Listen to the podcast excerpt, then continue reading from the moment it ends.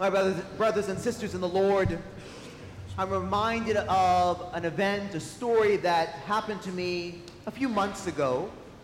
I had just celebrated a funeral mass and we were heading to Lake Lawn Park Mausoleum for the burial. And we parked at the mausoleum. The hearse was there and all the pallbearers began to line up as is normal. Well, on the other side of the mausoleum, they are beginning to construct some in-ground tombs. And one of those tombs at that time was excavated. So there was a large hole in the ground and all the dirt was piled up on the side.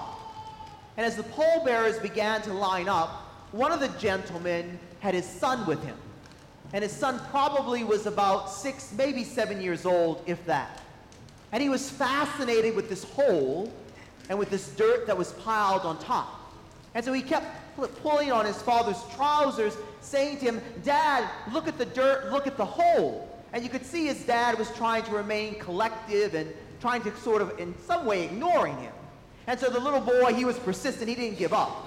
He was still pulling on those trousers, saying, Dad, look at the hole. Look at the dirt. And then he said something that really caught me and caught everyone else. He looked at his dad and he said, Dad, they must have all been so surprised. One got out. My brothers and sisters, that's what we celebrate at Easter. One got out. That Jesus is not in the tomb. The stone rejected by the builders has become the cornerstone. This is the day the Lord has made. Let us rejoice and be glad. Our dear friends, as we gather in this church on this Easter morning, we too celebrate this good news of great joy that the power of sin and death has been conquered by the joy of the resurrection. And that's why, my brothers and sisters, Easter is filled with surprises. Because in the Gospels we hear that the disciples were surprised, the women were surprised. Well, what about us? Are we surprised as well? For those who know Father Cooper know, I hate surprises.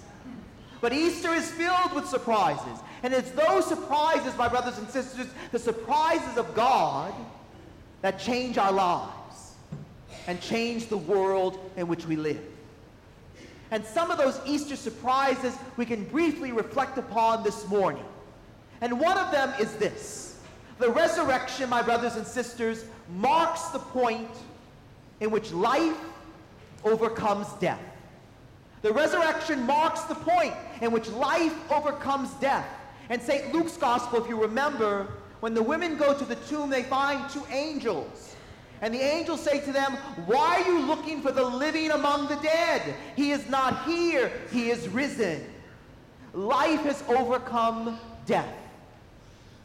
I remember when I was first ordained, I was visiting a gentleman who was 34 years old, who had been diagnosed with terminal cancer. And I would visit once a week and we would talk and we would pray together and I would bring him Holy Communion. And in the beginning, my brothers and sisters, he was very despondent. He was very much in despair. And then one day, after several weeks, his demeanor, his attitude had completely changed. And during the course of our conversation, I asked him, I said, What happened? Share with me. And he said, Father, as I was praying a few days ago, I realized something that I should have realized a long time ago. He said, I thought I was traveling from the land of the living to the land of the dead. But he said, I realized that I'm traveling from the land of the dead to the land of the living. My brothers and sisters, that's eternal life. What that young man realized is that this world is not all there is. That everything around us, no matter how good and beautiful, it compares very little to the splendor and the majesty of our God. As the old spiritual goes, I want to go where the milk and honey flow, where Jesus is my life, where he's calling me home. I want to be where the Father waits for me. I want to hear him say, welcome to the promised land. One of the surprises of Easter is the resurrection marks that point in which life overcomes death. The second surprise of Easter, my friends, is the resurrection marks the point in which hope overcomes grief and joy overcomes despair. Hope and joy and peace overcome all of those negative things that often weigh us down. And so, my brothers and sisters, whatever it is in your life this day, whatever it is that is a heartache or a headache, whatever it is that is a trial or a tribulation, whatever it is that is weighing you down, the joy of the resurrection is that it marks the moment, it marks the point in which hope over, always overcomes grief. But we always are called to be a people of joy. I love this particular quote. I'll share with you just a portion of it. So many things can make us afraid. The loss of a loved one, work, a broken friendship or relationship, and the experience of not being valued by others, among the many other experiences that can leave us despondent, not knowing what to expect, even afraid. Those who met the risen Christ all experienced a profound change in their lives. Christ was alive and offered peace and hope to them.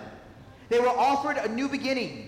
His presence brought not vengeance but reconciliation. Our Lord's resurrection overcame sin and death. His resurrection is true redemption, an invitation to new life, where every human flaw can be corrected and where we can be free from whatever binds us and constricts us or destroys our true freedom and be welcomed into the eternal kingdom.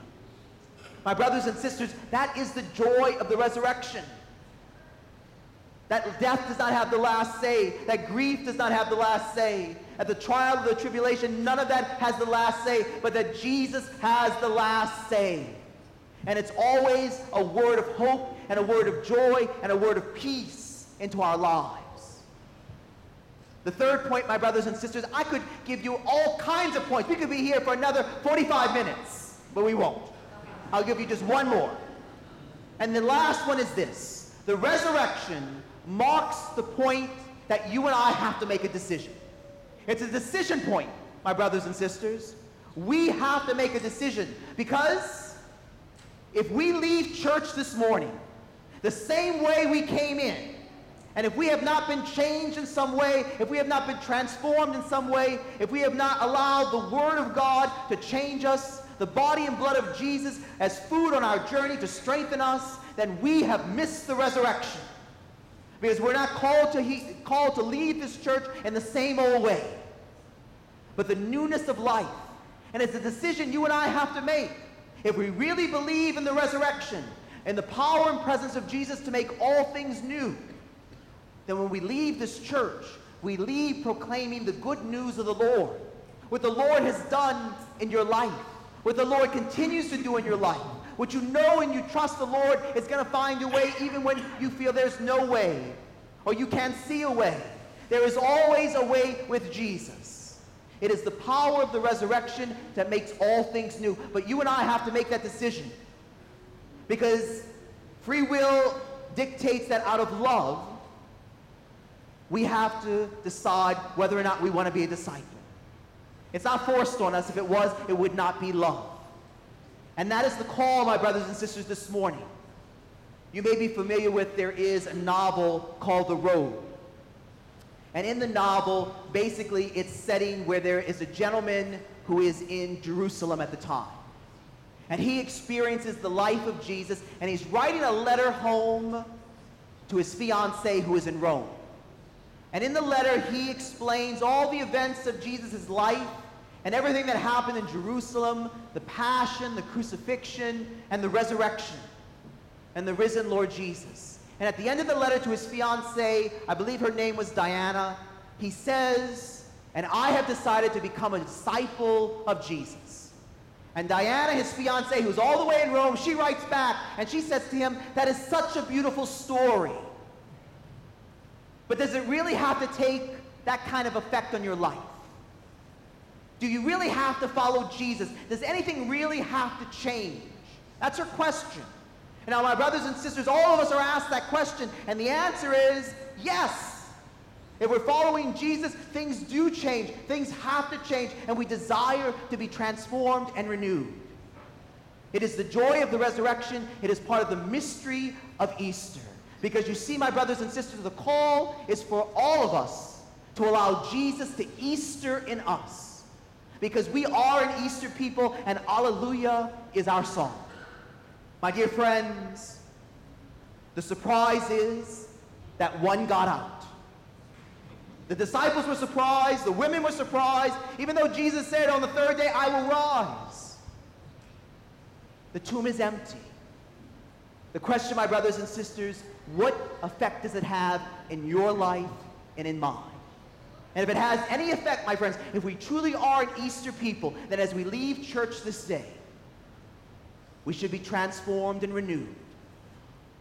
And the hymn of Alleluia should be on our lips. May God grant us the grace to truly follow in the footsteps of the risen Lord.